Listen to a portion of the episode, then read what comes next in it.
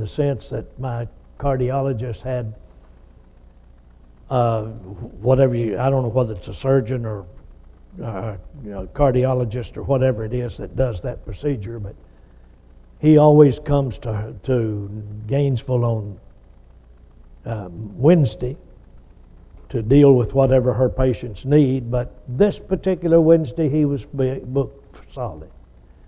And then he wanted to have put it off sometime in next month, sometime in January. But uh, my insurance may not work in January. So I'm going to Gwinnett Medical Center Tuesday, early in the morning, and should have that and be home Tuesday night. So Tuesday evening. Uh, may work out fine, so that'd be good. I appreciate so many of you questioned me about that. We're going to be talking about the ministry of the church. And, and let me pause for just a moment and remind you of what we're trying to do. During this quarter, we're going to be missing some Wednesday nights. The next two Wednesday nights, you know, will not be a class night. Christmas night and New Year's night is a singing night and things of that nature. Just nobody has class going on.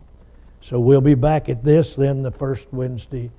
Uh, I can't say the first Wednesday in January because that's January 1, but uh, January 8. So be back for that at that time. What we're trying to do is go back to the New Testament and learn as much as we can about the New Testament church.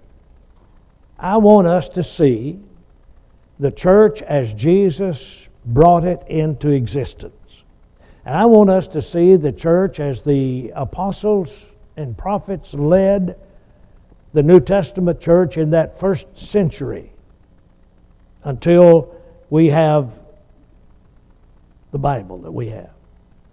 And if you remember 1 Corinthians chapter 13, you're going to see that there are going to be some who have uh, are, are prophets, some who speak in other languages, tongues, they do all kinds of things that they're able to do because of the Holy Spirit upon them, but that was a temporary thing that was only going to last for a short period of time.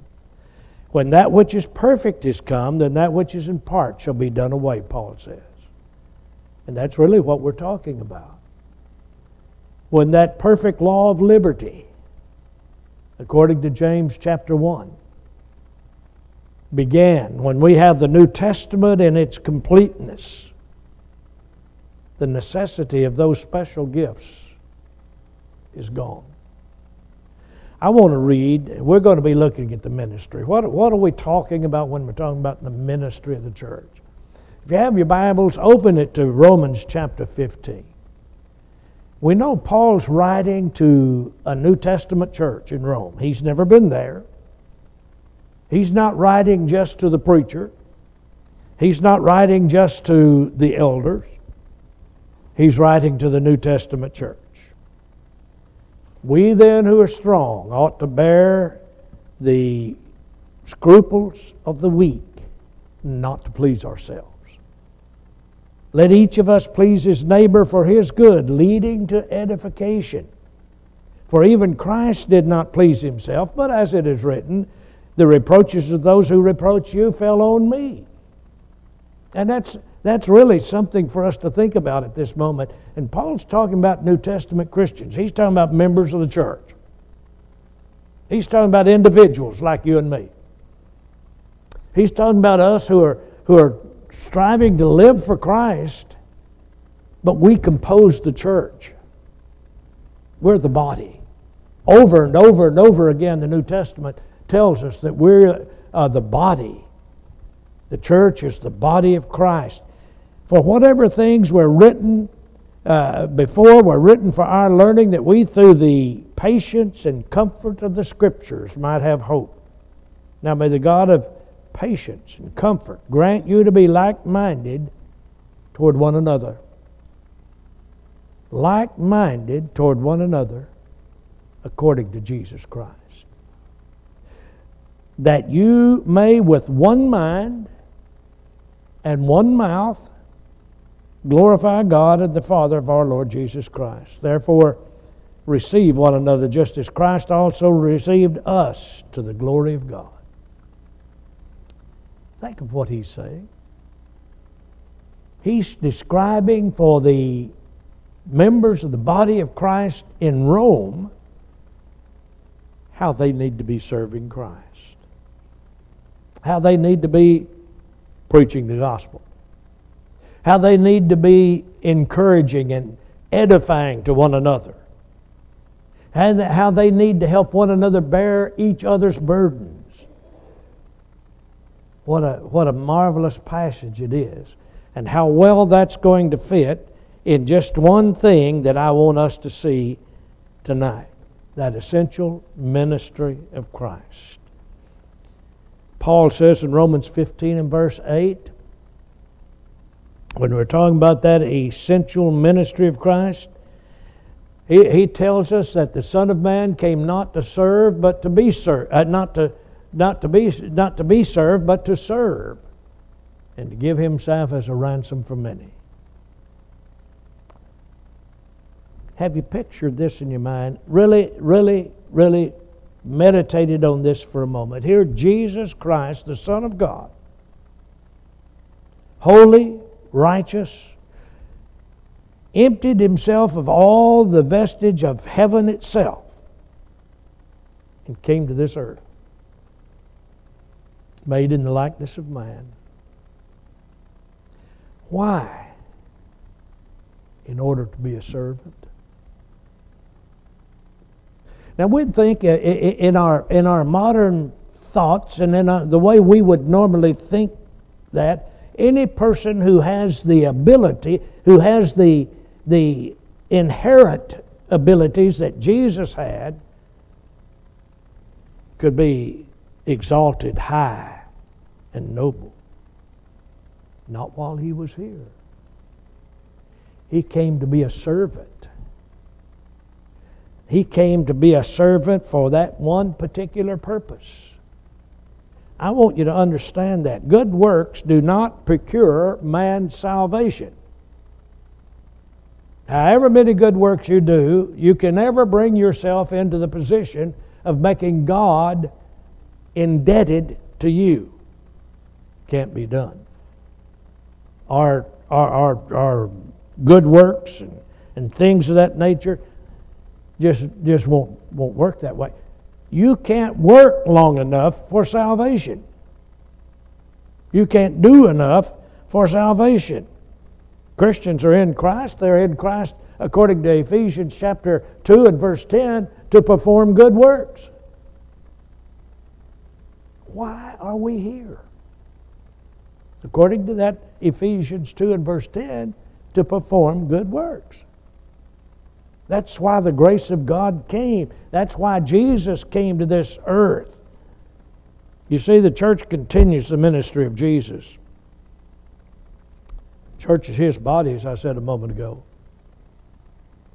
We are the image of Christ that people in the world sees. Sometimes we have a tendency to forget that. I do. Sometimes it seems to me that that's almost too much for me to picture in my life for others. That's what we're supposed to be doing. You see, His work, His body, the church, is a way of, maybe, uh, maybe I should say, a way of extension of Himself into the world. He came and provided for us His life, message of His life, His death, His burial, His resurrection. And from that resurrection now, we have great power. But if we're going to have that power, it's because of serving others. You know, his work today is done through the people in the church, through you and I. It's a divine institution with a divine mission. You know, the work of the church is what Christians do collectively. You kind of an expression of Christianity. Why do they do it? Because they're Christians. That's the way they live. You New Te- the New Testament does not make a strong distinction between individuals in the church. We, it is what we do together. Why? Because we're Christians, because we belong to Christ. The New Testament doesn't make that sharp distinction between individuals and the church. Most of the time in the New Testament, when we read about the church, we're reading about the individuals as they assemble together. Not about somebody who's just out here by himself, but that's part of the church too. You see, the letter addressed to churches, uh, letters that are addressed to churches, but uh, talk about individual acts, are also addressed to individuals who come, come together in an assembly. I think when I think of that, I think of 1 Corinthians. Paul addressed that to the church of the Corinthians. But he deals with individual problems that are in that congregation. He deals with individuals there that compose the body of Christ. You see, the church is the community of the saved. And in the New Testament unity usage, the New Testament church makes it that way. Paul back in Romans, let me back up here a minute. Paul back in Romans chapter 8, uh, 5 and uh, 15 and verse 8. Now I say that Christ has become a servant to the circumcision. He's writing to the Romans again. And had we read on just a little bit further in chapter 15 a moment ago, we would have read that verse that he became a servant. He said, I didn't come to be served, but to serve. Interestingly enough, and we'll talk about this a little bit later on, but interestingly enough to me, that word servant in Romans 15 and verse 8 comes from the Greek word diakoni, from which we get the word deacon. Can you think of this that Jesus has become a deacon? We don't often think about that. He came to do that work that needs to be done. I picture, when I think of this, I picture him as he was washing the feet of the apostles the night before his trial and crucifixion the next day. Girded himself with a towel, took the basin of water, and sat down and began to wash their feet. And at that time, that was a task that was reserved for the lowest of the slaves. the one who really didn't have any ability to do anything else. And we find him at this time serving others. The church exists, and one is a part of it, whether we're assembled or not. The worship may be done in private, may be done in the assembly, but when we view the work of the church, it may be viewed as a individual activity or as a collective activity of the Lord's people. The New Testament clearly envisions a service which is undertaken by a congregation as a whole. That's why I was reading to you what Paul wrote in Romans 15. When he's writing to the individual Christians, he's writing about things that we think of belong to the church. That's what the church should be doing. And if we're not careful in our mind, when we use the word church in that, in that sense, we're talking about everybody else but me. We're talking about every, this is what the church ought to be doing while I'm sitting back and watching. No. This is what each one of us should be doing, and that's what why, how the church is reviewed in that particular sense. Uh, it, it's a matter of individual responsibility. And uh, may be a contribution to the church, but it's an individual responsibility. The individual should join the work undertaken by the congregation, but he's not thereby released from the obligation to minister individually. Yeah, we're supposed to help with, with the work that's going on in the, in the congregation. When we, as a group, as an assembled group, have a work to be done, sure, we're to be part of it. But that doesn't release me from the responsibilities of doing individual work, of which Paul was speaking in Romans 15. He was telling them what they personally, individually, ought to do. You let each one of us, he says,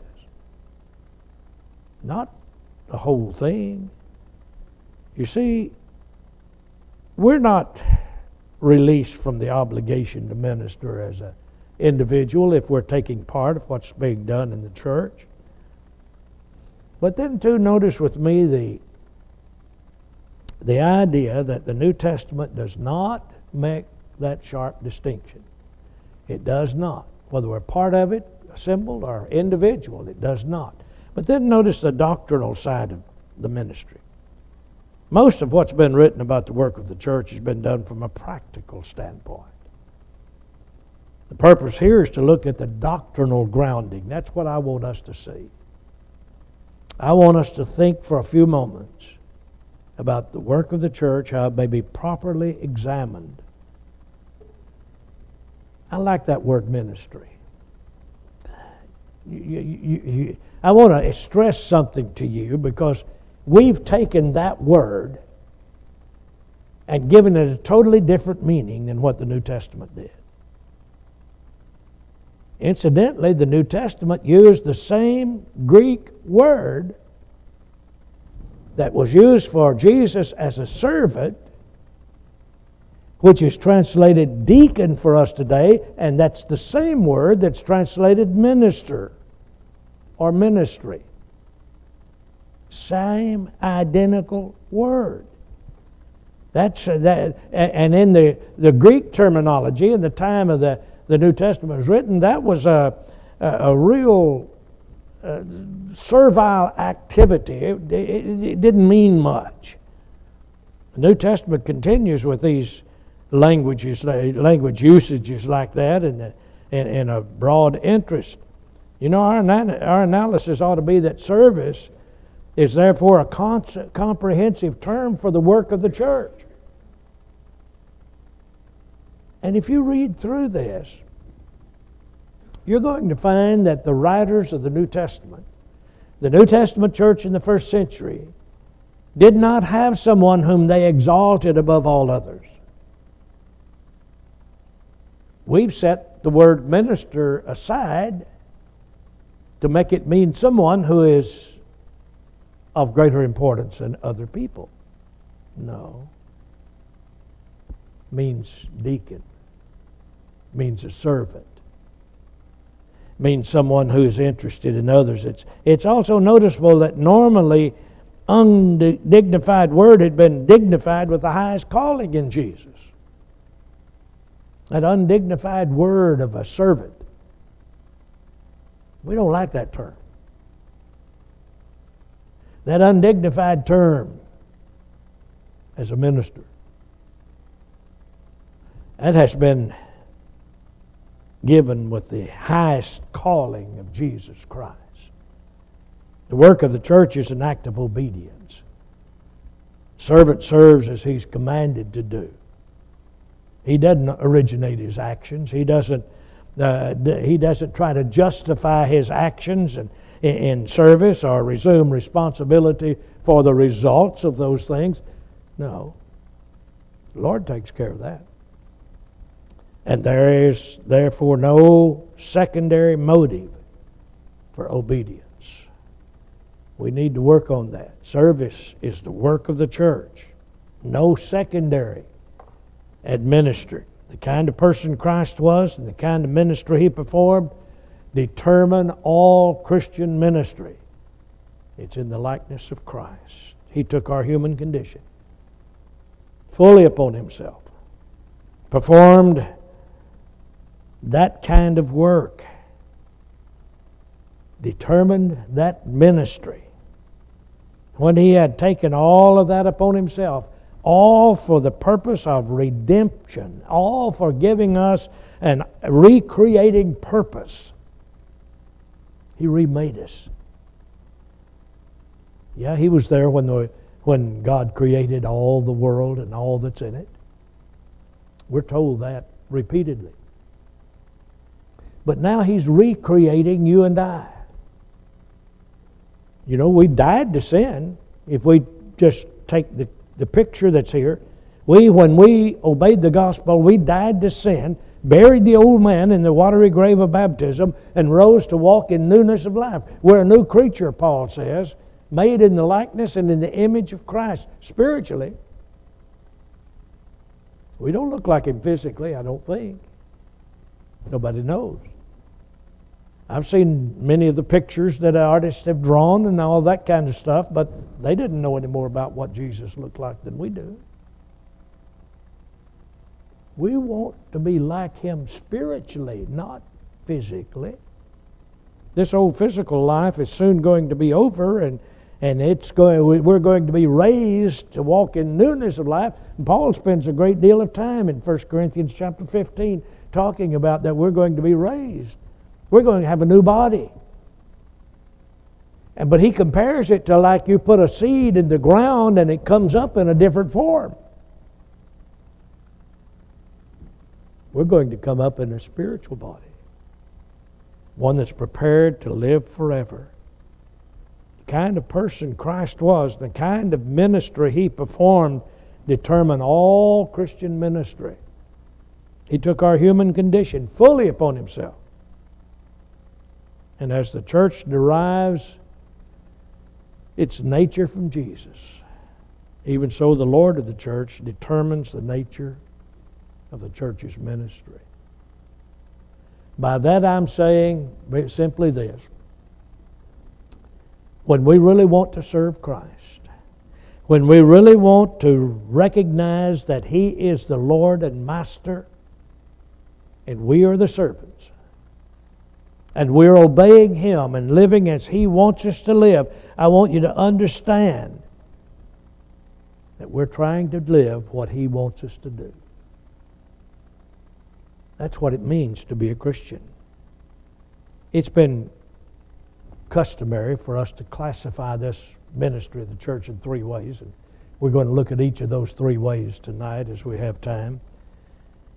The first is evangelism.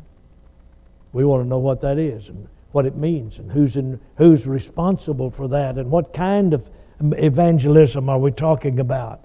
What did the New Testament have to say about it? And then benevolence. Paul had a lot to say about that as we read a moment ago, didn't he? What we do for others, how we help and strengthen others. And then, thirdly, there's edification.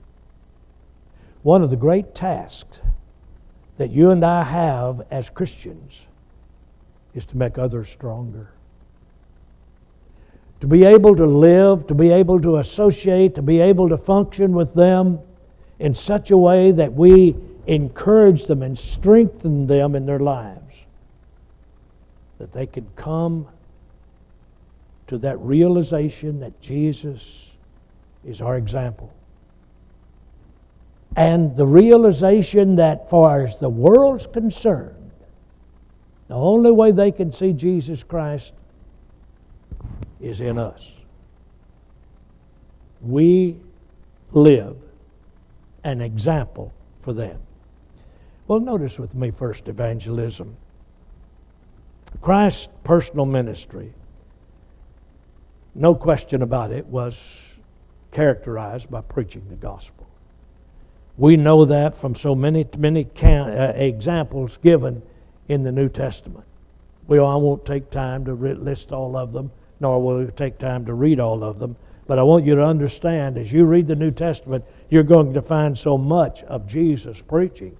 And I think immediately of Matthew chapter 5, 6, and 7. What a, what a marvelous time it must have been to have those multitude of people on the edge of that mountain and then Him preaching to them. some of the most powerful messages ever given to mankind. Was given by Jesus at that particular time primarily to his followers, his apostles, maybe. You see, that's the summary of his earthly ministry. How he could be able to do that. He, his directions to the disciples were that they were to preach the gospel. When he sent them out two by two, he gave them that encouragement.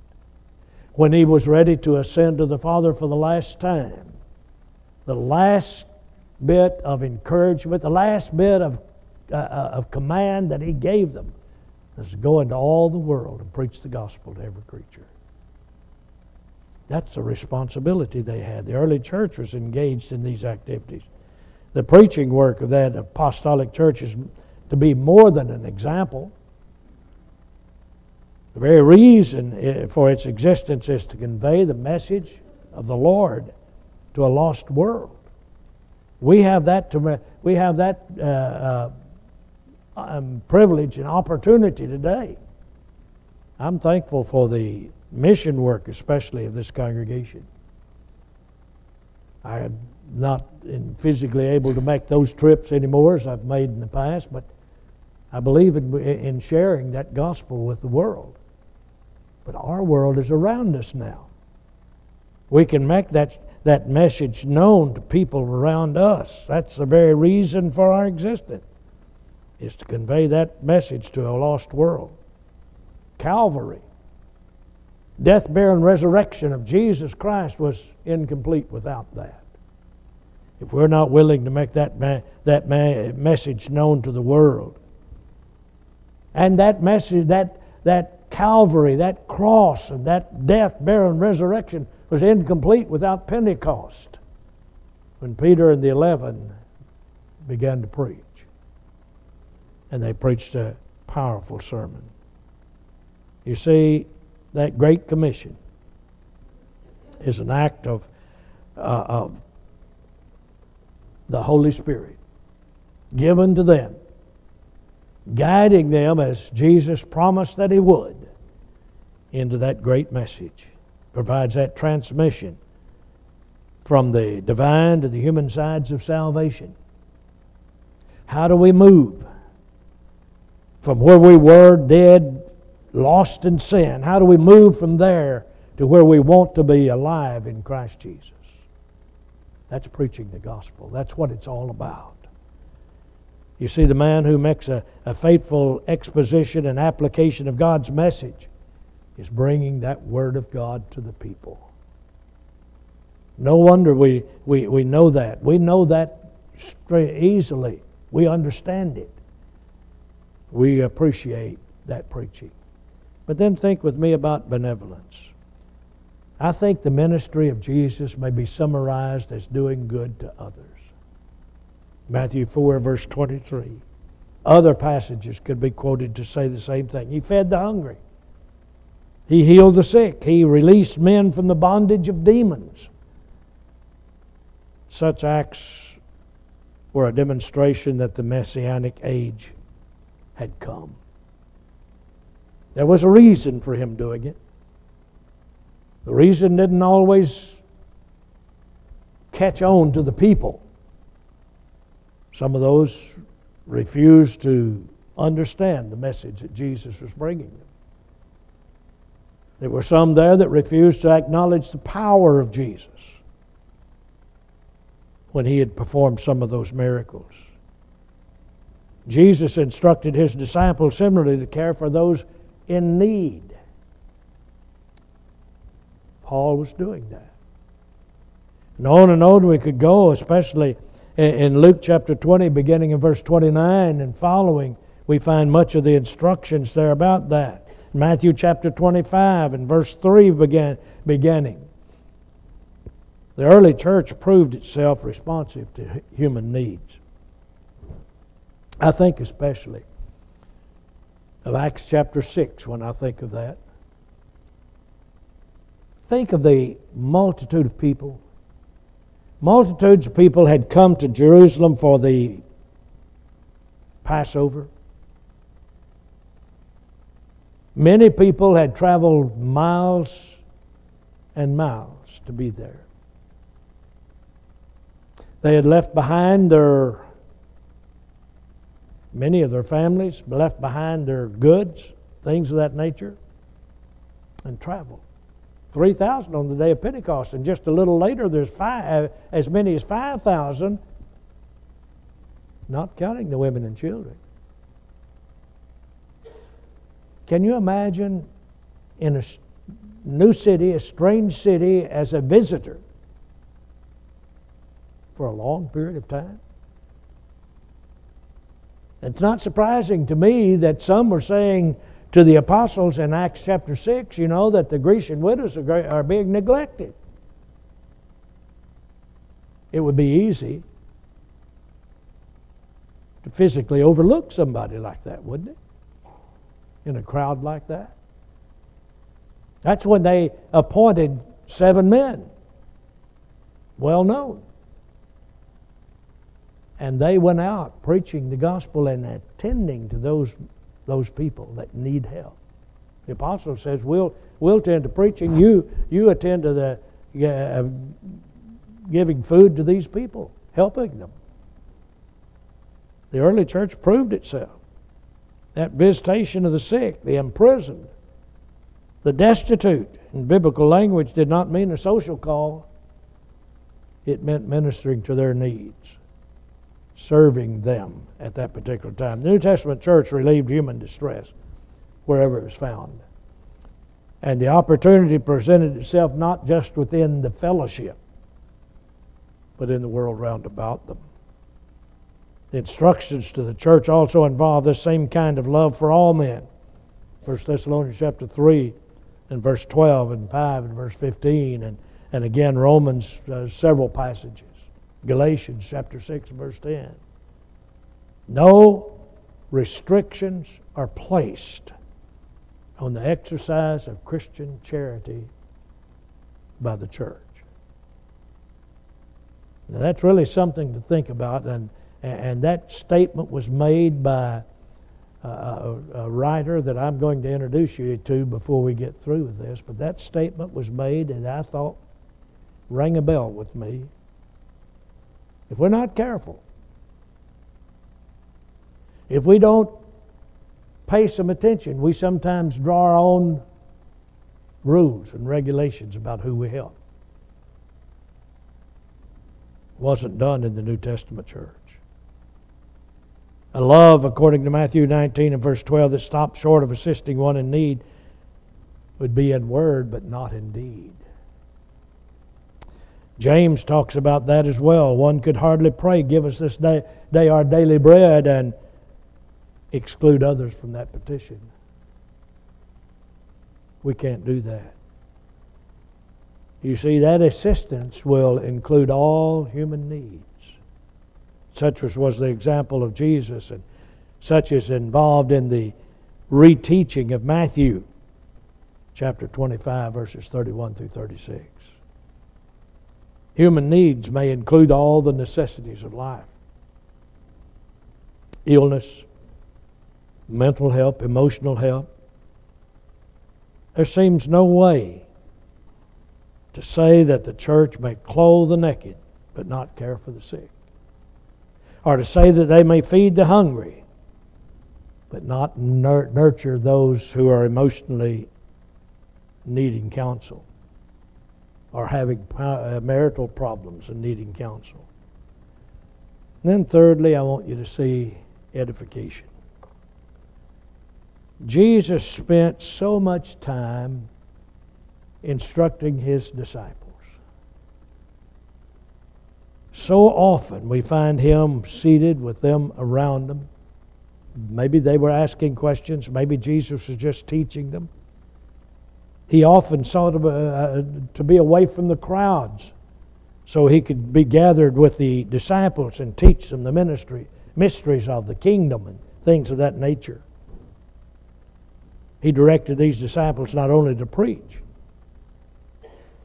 but to teach all that he taught them, according to Matthew 28 19. If you remember that particular great commission, go into all the world, preach the gospel to every creature, teaching them to observe all things that I have commanded you. Lo, I'm with you all the way to the end of the world. Teaching them to observe all things. Our ministry, our preaching, our teaching does not end with just the salvation principles. Oh, it includes them, don't misunderstand me. But it also includes a great number of other things. How we can bring each other into the image of Jesus Christ. You and I have an obligation to one another here helping that person, helping each other as we develop that mission, that image, that personality of Jesus Christ in this world. It's a great task. Uh, the, the, church cannot be in Christ unless it's in Him with all of His ministry.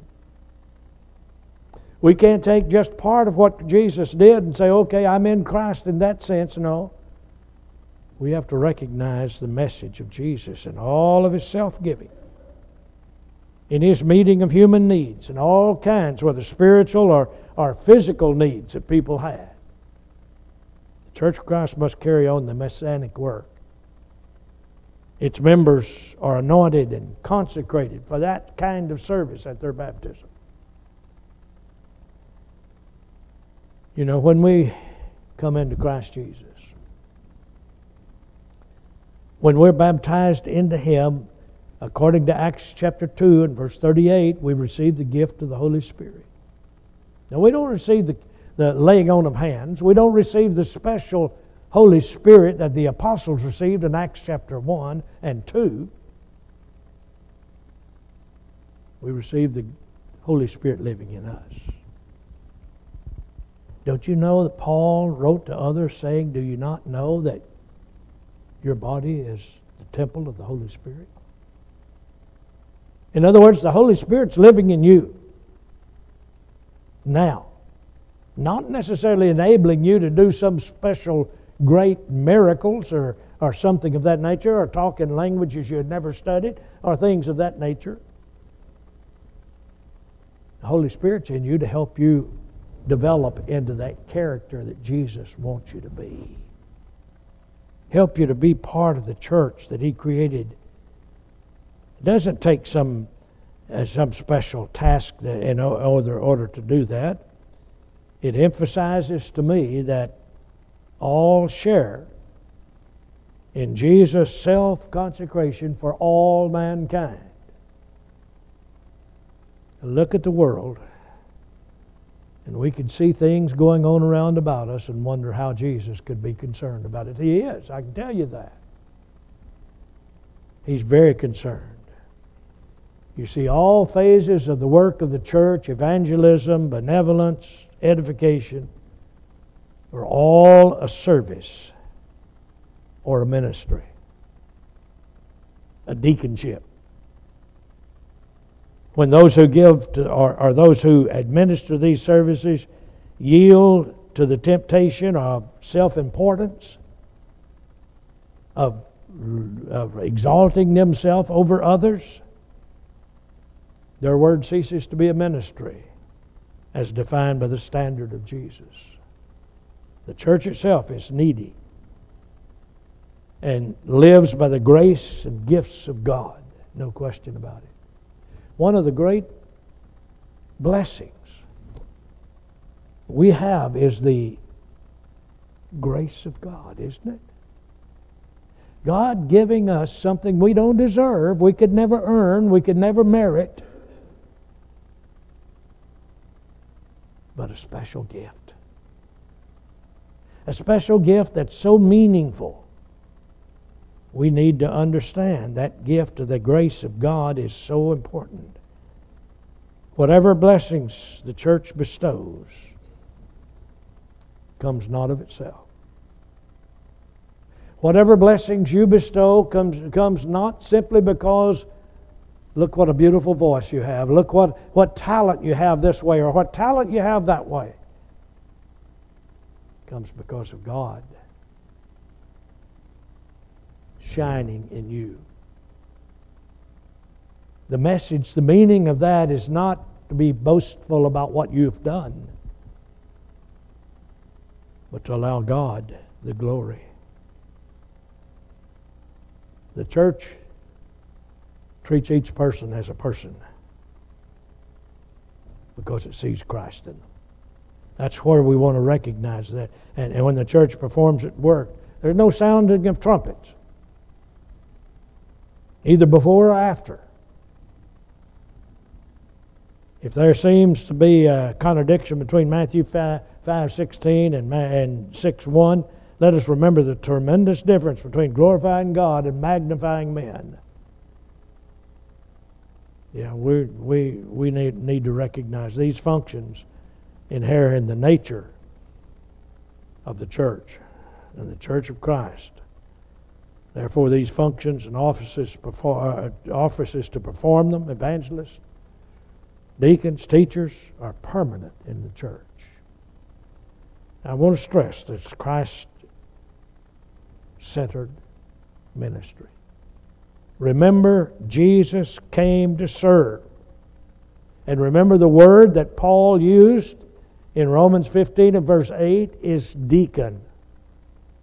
He came to be a deacon, servant or minister. He offered that ministry as a pattern for his followers. Matthew chapter 20, verses 25 through 28.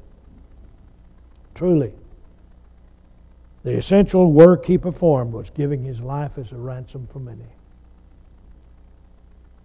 Think of that for a moment. What did he hold back? What did he keep for himself? Nothing. He did everything he could for mankind, leaving us with the opportunity to choose. We have to make a choice.